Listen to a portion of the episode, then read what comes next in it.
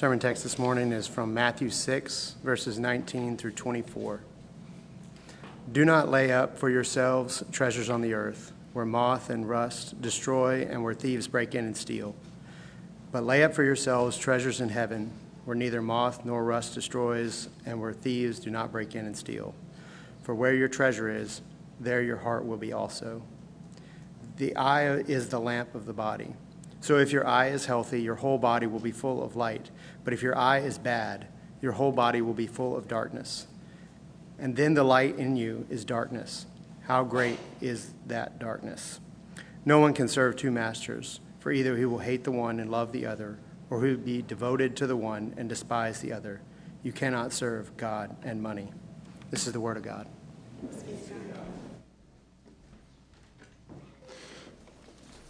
Right, let's pray together. Father, we hear this word this morning. We hear you speaking. We hear you uh, telling us quite clearly that the treasures of this world will not satisfy. I pray that we would take that into our hearts, that it would be not just something we hear, but something we believe deeply. Something we live out, something that's shown in our lives. God, I pray that you would do that for us to your glory and that your name may be demonstrated uh, by our doing it. And I pray uh, in our, our hearing this morning that you would give, help us uh, in attentiveness and in, in clarity and in everything we need uh, to grow and receive this word. I pray all this in Christ's name. Amen. All right, so our, our preschoolers have been dismissed. Okay, awesome. Um, so uh, obviously Matthew is not here today. Um, he is on the uh, sanguine beaches of Florida, and uh, but I am here with you this morning, and I am so glad to be able to bring uh, God's word here this morning from Matthew six, verses nineteen through twenty-four. So uh, some people... Uh, at times, make really bad investments, right? That happens. Sometimes it's kind of, you know, brought on themselves. And, you know, if you're you're taking all of your, like, excess savings and putting it on, like, a tech startup single stock option, like, I'm not saying you deserve it, but, you know, the signs are there, right? Like, so sometimes people make bad investments, but sometimes people make bad investments and they don't know it. Have no idea, no, no idea at all. Right, so for instance, take take Enron in the early two thousands. Um, I don't remember this from experience. Um, I was four. Um, I hope that doesn't make y'all feel really old, but I was four uh, when this happened. But you know, I read about it, uh, and I understand the basic contours of, of how it happened. Right, that you have this huge, huge company uh, that's ballooned in, in its its size and its its um, its money, and then it all has all these employees. And then over the course of a year, its stock price dropped from like almost ninety to basically nothing, right? So it just collapsed. They filed for bankruptcy. And a lot of people were, were deeply affected. Like for instance, take this, uh, this, this N P R uh, section from an N P R article uh, from two thousand two, January two thousand two. Enron's financial implosion has cost thousands of employees their jobs and leaves the fourteen thousand people still employed by the bankrupt energy trader in limbo. Most of those who remain are spending their time working on resumes and looking for other work. Many of those workers were also Enron shareholders. As stock in the company dropped from more than eighty dollars per share to mere pennies, tens of thousands of people saw their pension and investment accounts depleted or destroyed. All told, Enron employees are out more than one billion dollars in pension holdings. In a cruel bit of symmetry, that's roughly the same amount that a group of twenty-nine Enron executives reportedly amassed while selling stock in the two years preceding the collapse. Stories of individual loss are equally staggering. One thirty-year employee lost one and a half million. Another saw a two million dollars portfolio sliced to four thousand dollars. A married couple who both worked at Enron were fired within thirty minutes of each other and lost six hundred thousand dollars in retirement savings. Many employees say they stuck with their investments because Enron C E O Kenneth Lay and other executives expressed faith in the company's future, even amid mounting signs that the company was in a nosedive. So these people were, were, were left in financial ruin because they didn't know the situation, uh, the company that they had invested all this money was in. And, and even further, the, the C E O was telling them, everything's good, don't worry, guys. Imagine what could have happened if they had been given a warning about what would happen, right? A warning that this thing was about to go under so they could get out while they still could. And these people could have kept their money, could have kept their retirement savings. In the same way, Jesus is giving a warning about a bad investment, investment of our heart in this passage. He's giving us a warning now. He tells us to not lay up for ourselves treasures on earth, and is warning about the consequences that will come from that. If we are wise, we will heed Jesus' words this morning. So uh, just to, to outline where we're going, we're going to look at this uh, passage where Jesus here gives this warning. Uh, we're going to get an overview of the passage.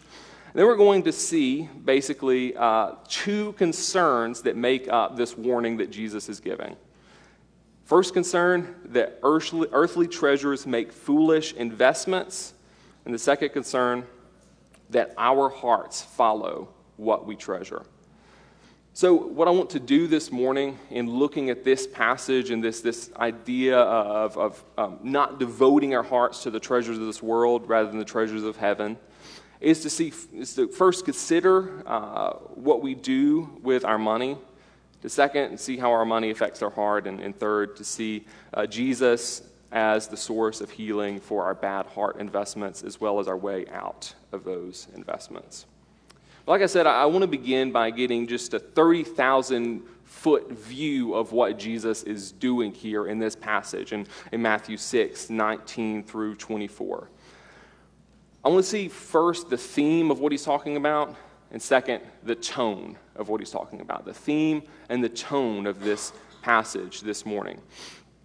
So first, Jesus, the theme that Jesus is dealing with is money and the heart. Right, he's kind of dealing with both at the same time, money and the heart. As we've went, walked through the Sermon on the Mount so far, we've mostly just been identifying uh, different themes that Jesus talks about, like lust, anger, uh, giving, um, prayer, for instance. And what Jesus has kind of been aiming at through the Sermon on the Mount is to show uh, a better kind of righteousness. One that doesn't just ask, how can I just avoid lust or how can I just avoid anger, but he deals with our heart as well. How our heart drives those things and how our heart causes uh, lust and anger within us and how we must be attentive not just to the things we do, but our hearts as well. And that's what he's doing here in this passage too. Jesus is, at a surface level, talking about money, right? We see that the, the last word um, in this whole section in twenty-four kind of gives that away where he says, you cannot serve God and money, right? So, so money is an idea that's here in this passage, and that's a, that's a major theme of what Jesus is talking about. Uh, your, your version um, in verse twenty-four, if you have King James Version or maybe some other versions, it might not say money, it might say mammon. Uh, mammon is a word that I have not used this year. Um, in fact, that right there, that was the first time I've said it all year, right? It's not a word that we normally use, but in, in Jesus' time, it would have signified more than just plain dollars and cents, right? It's the things necessary for life. Your, uh, not just your money, but your, your clothes, food, et cetera. And so he, he is identifying money in the way we use it. The E S V uh, uh, translates that as money rather than, than mammon because, uh, number one, we don't use the word mammon, like I already said. But number two, because um, we kind of see all of our life through our money, right? Like if you go to the, the store and uh, you know, you're, you're buying groceries and they're really expensive, it's a problem because of, you know, inflation, and it's taking more of your money, right? It decreases your ability to get the things you need for life. So Jesus is talking about money. The central issue, even though money has kind of been different, right, throughout all kinds of different places and times and history, because the world is limited in its resources, we are always going to be tempted to ask the question, how can I get as much as I want or need as possible? Because of limited resources, we're always going to be tempted to ask, how can I get as much as I want and need as possible? Jesus is warning us against such a mindset, such a mindset that, that, that sees the world only through terms of dollars and cents. And his concern is not so much about money, but our heart, the way that our hearts are affected by the way that we use this money. So the tone that Jesus has here, that's the theme we see is, is the heart and money. The tone Jesus is using here is really one of a warning. He's giving a command, right? He says, don't lay up treasures for yourself.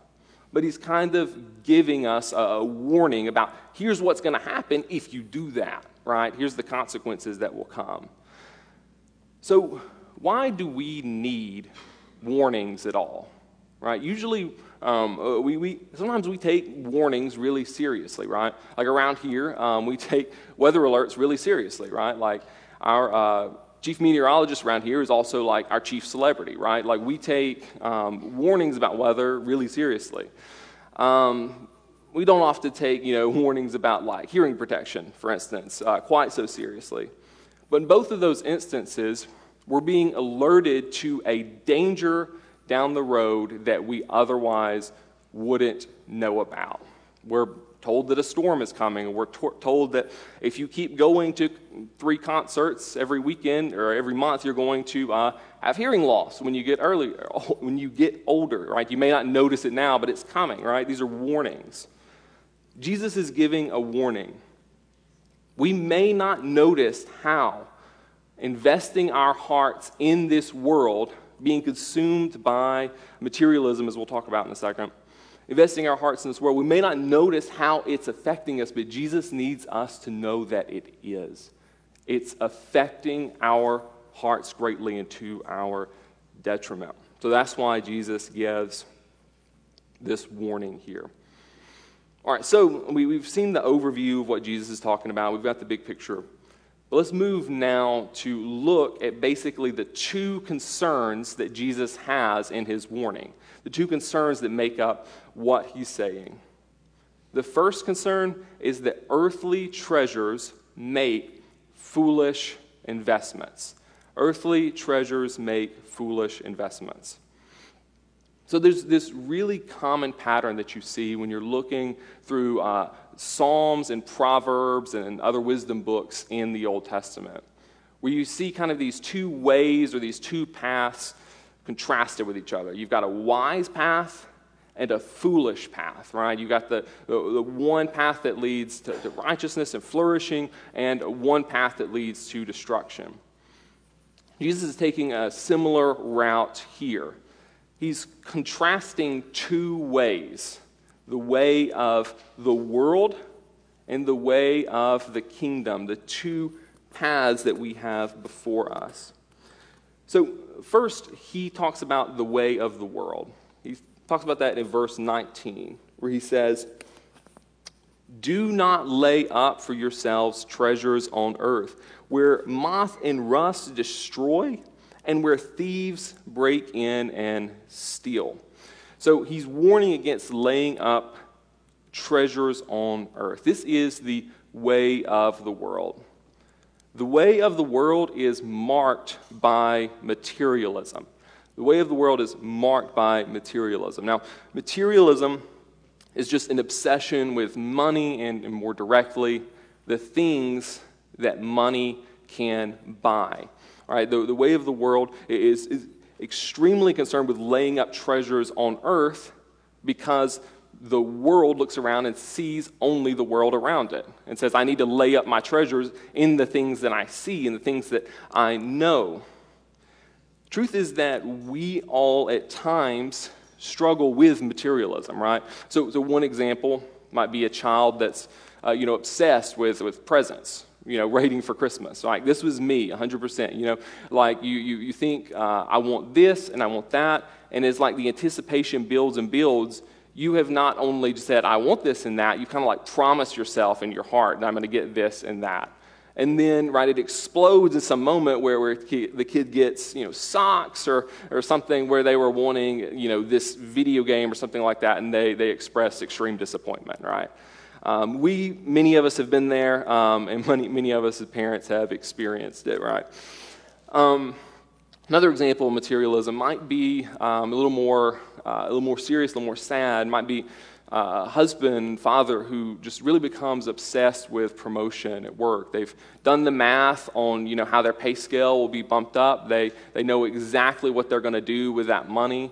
Um, they think about it all the time. They, they work um, extra hours doing tasks that nobody asks for and, and nobody needs just to prove that they're willing to go the extra mile. Um, they, they, they see their family very infrequently, and um, it put, essentially put everything in their life into making this happen. That happens, and it's an example of the way that materialism can affect us.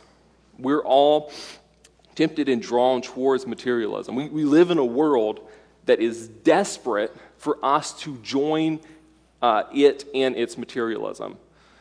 World around us, um, we are advertised to constantly, right? It felt like it, the, the, the advertising may have dipped off a little bit when we all stopped watching as much T V, got on streaming services, then everyone caught up with that. Um, and, we, you know, we see ads constantly on, on social media, that sort of thing. They're always before us. The, the marketing now, it's both more frequent and more complex, right? Like, they're not just hitting you with more ads, but now you're seeing uh, constant ads for things that you only thought in your mind, I would like that, right? Like, they, they've gone beyond just listening to you now. They're actually reading your minds. I don't know if you knew that, but uh, that's, the, that's the level we're at now. Um, we're increasingly able to purchase things on credit, right? Buying things that we, we can't actually buy, even for, for frivolous things. And then just social media in general makes keeping up with the Joneses easier, right? Or at least makes us more prone to do it. And basically puts us in an arms race with friends and family. The way of the world is common, and its appeal is strong, right? The draw towards materialism is strong. What are the consequences of such a way? What are the consequences of following the way of the world and this, in this materialism? Jesus says that the consequences are devastating.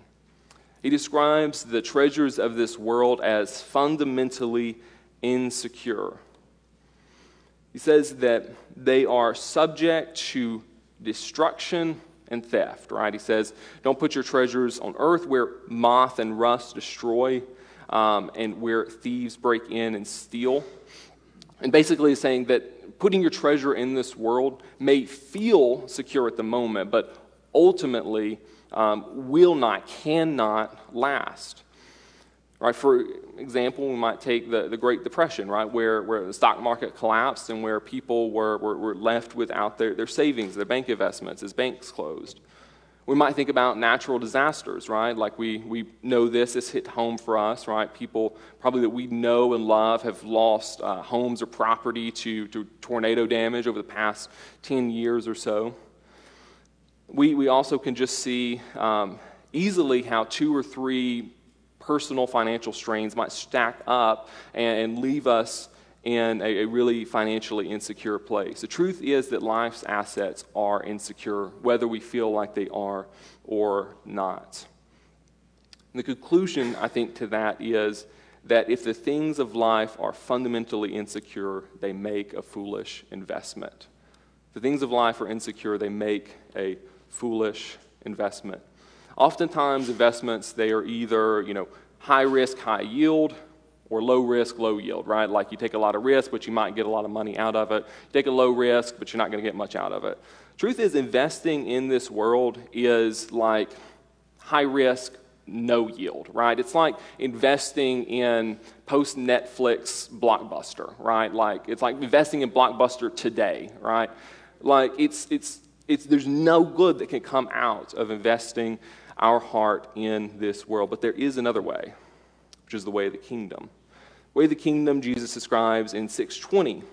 But lay up for yourselves treasures in heaven, where neither moth nor rust destroys, and where thieves do not break in and steal. So he's contrasting uh, how, how the things of the world are, are prone to destruction, and how instead investing, putting our, our treasure in heaven is better. So the way of the kingdom is not about not having, right? You hear all that, it's like, oh, don't invest your, your treasures in the, the things of this world. If Jesus had stopped at verse nineteen, we might be forgiven for thinking that Jesus is promoting, you know, just uh, absolute, uh, you know, like misery, right? Like, like our, our, our lives are just to be miserable. But in, instead, he says, lay up treasure, right? There, there is treasure to be had. And so rather than saying have not, it's more something like delayed gratification, right?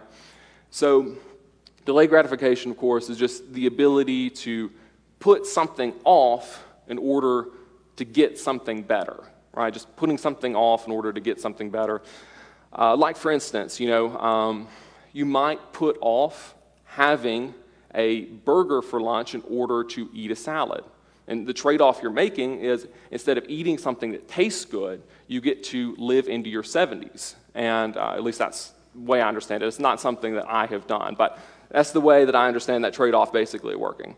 So delayed gratification um, is putting off something good in order to gain something better. Um, so an example of that is the uh, the, the Stanford uh, Marshmallow Experiment. That might be something you've heard of. So in nineteen seventy-two, Stanford did this research where they took thirty-two kids the age of three to five and promised them, or put a marshmallow in front of them, and they the, the researcher would leave and say, I'm going to come back in about fifteen minutes. If the marshmallow is still there, you can pick, you can have a second marshmallow, or you can get a pretzel stick, whichever one you prefer. And I just want to say, by the way, um, these kids are ages three to five. My daughter is about to be three, and she would definitely fail this. There's no chance. She would, she wouldn't even eat the marshmallow. It would just be like, or at least she wouldn't be able to see her. It would just be absorbed into her body instantly as soon as it was like it was put down. But anyway, some of these kids did do that. They they waited and they got their reward, and then some of them did not. Right. The researchers thought that this was due, you know, just to inherent like willpower in the kid. And what's kind of come since then is they've done more experiments, um, and there's, it's kind of, it's like it's a little more complex than that. So, for instance, one one experiment took kids in Japan and Colorado, um, and tested them two different ways. So they had uh, they could they could do the delayed gratification experience with a gift, and one with food, right? So this was just food. They did it with uh, with gifts as well.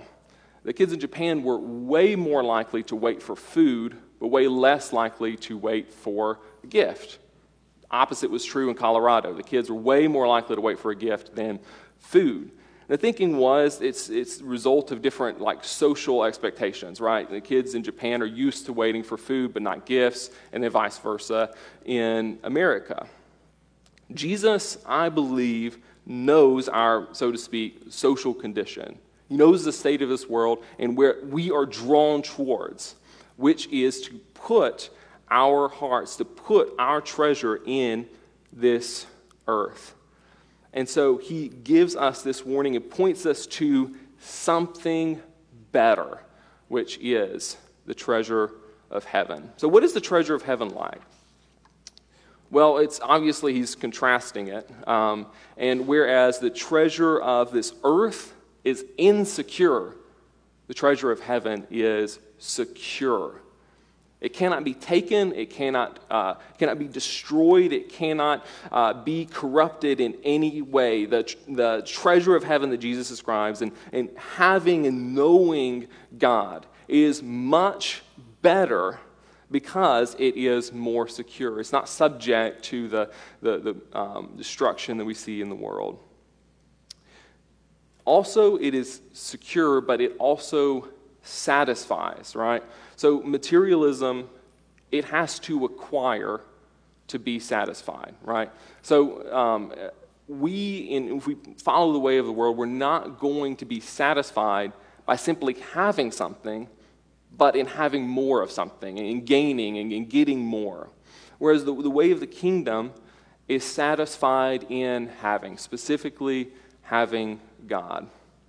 For instance, take Psalm uh, sixteen eleven.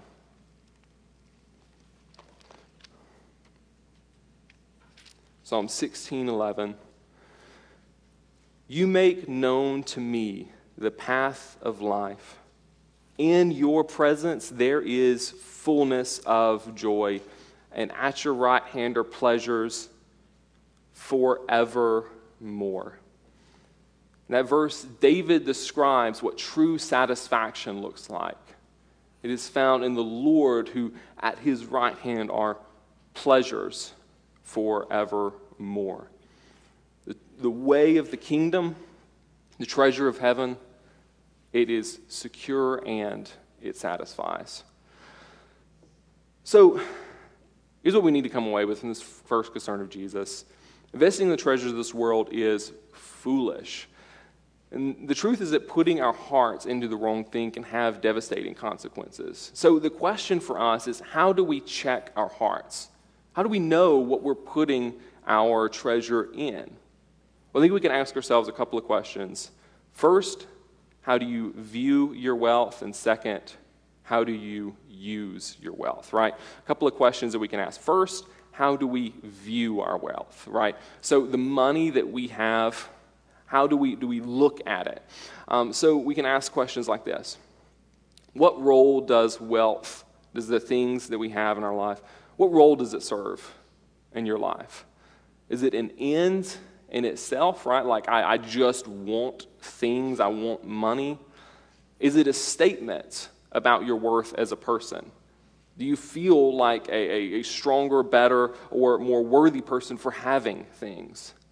Is it a tool for something else? Are you, are you wanting to use your wealth for something else? And if it is, what are you planning to use it for? Do you view your wealth as a tool, something to use? And if you are, what are you planning to use it for? Second question you can ask is, like, what things in your life capture your imagination? If there's, if there's anything you think, if I had that, I would finally be happy, what is it, right? Is there anything you feel quite certain that if given the opportunity to get it through sin, you would do it? Is there anything like that in your life? What captures your imagination? We can ask how we view wealth. We can also ask how we use wealth, right? So in uh, you know, talking about here in, in money versus some of the other things we've talked about so far, uh, like like prayer, um, uh, uh, giving, well, not, not as much giving, but prayer, um, lust, anger, those kind of examples. Benefit here is there is actually numbers, right? The usefulness of the numbers, we could talk about that. But we are actually able to look at the money that we're using, right? It's, there's math involved. It's very specific and concrete. Um, if you have not taken time to just simply look at where your money goes, I would encourage you to do so. Just take a bit, look. You know, do a budget. There's, there's, you know, of course, financial benefits to budgets, but do a budget so you can see, how am I using my money, right? Where is it going? Is it, and through that, I believe what you might uncover is, where are my priorities, right? Because as Jesus says, where our treasure is, our heart will be also. So those questions like that um, are uncomfortable for me to uh, bring up and ask uh, because I, I don't believe like, right, like I have a right to know all of uh, your financial uh, situation, but I am concerned with your heart, the way that money plays a role in the formation of your heart, just as Jesus is here. So Jesus uh, doesn't just point out that investing in this world is foolish, but he also points out a second concern is that our hearts follow what we treasure. Our hearts follow what we treasure. So we can kind of break this down into three statements. Three statements. What we treasure is what we love. What we love is what we obey. And what we love becomes our master. Let's begin with the first point there. Jesus makes this point in verse twenty-one where he uh, basically saying that what we treasure is what we love. He says, "For where your treasure is, there your heart will be also." We've kind of already been hitting at this a bit, but what we need to point out just really clearly is that we do not merely treasure things, but we are drawn towards them. Right? We don't. We're not just a, uh, someone who does something, you know, with this item out here. But as, as we spend time with it, as we think about it, as we treasure it, we're drawn towards it. So we go more in the direction of materialism. We don't stay static, but we move towards it. And because of that, where our treasure is, our heart will be too. We don't just have and, and, and become obsessed with something, but our hearts, our, our love is drawn towards that as well. Jesus' point is that when we pour our time into money and the things of this world at an obsessive rate, we begin to love those things. So when we lay up treasures on earth, we risk um, those treasures becoming an idol that holds our heart. So Jesus says what we treasure is what we love. We also see that what we love, right, our treasure that we love, is what we obey. He says that in verses twenty-two and twenty-three. The eye is the lamp of the body. So we got a metaphor. The eye is the lamp of the body. So if your eye is healthy, your whole body will be full of light. But if your eye is bad, your whole body will be full of darkness. If then the light in you is darkness, how great is the darkness? So I'm not going to lie, that is definitely, to me, the most complicated part of this whole passage. But basically, we've got a metaphor going on where Jesus is comparing our eyes to a lamp. Right? So if a lamp is functioning properly, the house is illuminated, right? There's light in the house. The lamp is malfunctioning, there will be darkness. And Jesus is comparing that to our eye. Um, it's unclear whether people in the, the Near East this time saw um, eyes as emitting light or receiving light. Uh, but the, the point basically is that, uh, that if your eye is malfunctioning, right? Your body is going to be malfunctioning. And so we've got the metaphor there, the lamp and the eye, and actually we've kind of got another metaphor going on because the eye and the body functioning together is kind of like um, our, our heart being drawn towards something affecting the things that we do, right? We don't just see and love something, but it kind of takes over us, right? We obey the things that we love. So we're, sim- we're not simply drawn towards things. The things that we love have sway over us. They determine the actions that we do. Let me give an example of this. S E C football fans. Um, so S E C football pan- fans will pay hundreds and hundreds of dollars to watch a single game, right? Now, forget season tickets. Forget going multiple times. Hundreds and hundreds of dollars for a you know family of four or five to go watch a single game. Um, they will complain about people and things that they have never met before, right? Like refs, players, coaches, et cetera, et cetera. Um, they will apparently throw mustard bottles on the field when things go awry. Like being a uh, apparent. Oh, this is another one I wrote down. This is, this is fun. I did not know this, but people will. I, I can't believe this, skip their friends' weddings to not just go to games, but like just to watch them on T V. So um, the point is the things that we love dictate our actions, right? They have sway over us. Jesus is saying we cannot be drawn to the things of this world and our actions to, uh, to, to not be affected by that. Just as the, the eye instructs the body, our heart instructs our actions. The takeaway is we can't simply lay up treasures on this earth and remain unaffected. Those treasures will consume us. You have to understand, you are not in control. You can't just spend all of your heart's energy on the things of this world and not be affected by it. You can't. You won't come out the same. So what we love becomes what we obey. Last, what we love becomes our master, which Jesus points out in verse twenty-four. No one can serve two masters, for either he will hate the one and love the other, or he'll be devoted to the one and despise the other. You cannot serve God and money. So Jesus' um, conclusion to this whole thing is basically this.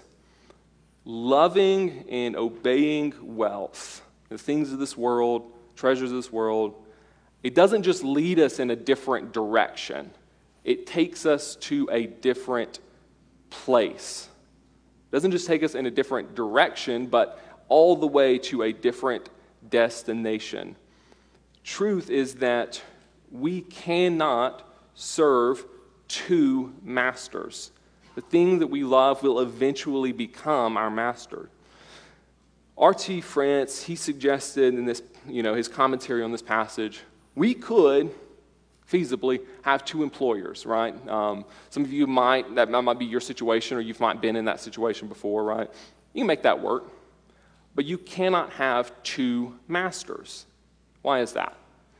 Well, an employer, they, you know, kind of have claim to your time, but a master has claim to your whole person, everything you are, not just the time that you spend. The truth is that the more we devote our heart to the things of this world, the more it will become our master, our master. And we cannot have two masters. When we pour everything into materialism, we'll be drawn far from God. Our, our resources will be uh, consumed by uh, spending and consumerism. Our, our time will be consumed by making money. Uh, our minds will be constantly distracted for, by planning what we're going to do with our things when we get them. Our hearts will be consumed with love for something other than the one who loved us and gave himself for us. You cannot have two masters. So that's the second of Jesus' um, concerns here in giving this warning. Jesus gives this warning about, uh, about uh, wealth and, and about money and, and all this, again, because he's trying to get at our hearts. God is not so much concerned with our money as with our hearts. That's what he's getting at, driving towards our hearts. So the question we have to ask as we begin wrapping this up, how can we free our hearts from materialism, from the, the way of the world, and, and lead them on the way of the kingdom? How can we be free from materialism and lead them, most importantly, towards Christ? Well, I would give two suggestions. The first is the spiritual practice of giving, the spiritual practice of giving. So we try to take time each week here in our service to have a time of giving. You may have noticed, um, if you were here with us pre-COVID versus now, we stopped having, you know, a physical, you know, pass the plate. Well, we never passed the plate. We had, you know, the plates up here for you to bring. We stopped doing that, but we did not stop our time of giving. And the question is why? Why do we choose to do that? Basically, we want to be reminded of the importance and the place of giving as a spiritual practice in our lives. Giving, we often think, is just a numerical action, right? A transfer of our bank account to the churches or, you know, for whatever other place we might be giving our money to. But giving is a spiritual action. And that's why we read Second Corinthians nine, seven, and eight each week, is it reminds us of the, the, the you know, role and power of giving. All right, so Second Corinthians nine, seven, and eight, this will sound familiar to you. Each one must give as he has decided in his heart, not reluctantly or under compulsion, for God loves a cheerful giver. And don't, don't, start, don't start coming in with me here. But God is able to make all grace abound to you, so that having all sufficiency in all things at all times, you may abound in every good work. This passage reminds us of a couple things. First, uh, in giving, we have to grapple with the idea that there are better uses, times for our money, than just our own personal use, right? So in our giving, we are we're giving cheerfully, not under compulsion, because we know in our hearts that there is something better for us than to keep that money, right? Second, we're reminded from this passage that in giving, we recognize our dependence on God. Verse eight says that God is able to make all grace abound to you, so that having all sufficiency in all things at all times, you may abound in every good work. We give recognizing that we have because of God, recognizes our dependence on Him. And so giving is a spiritual action. So I, I want to do one thing that I don't often do, which is to bring up a point of application that I think is going to be somewhat controversial. But um, I, I want to just mention one thing. Um, there is this idea that kind of I, I've seen going around a couple times.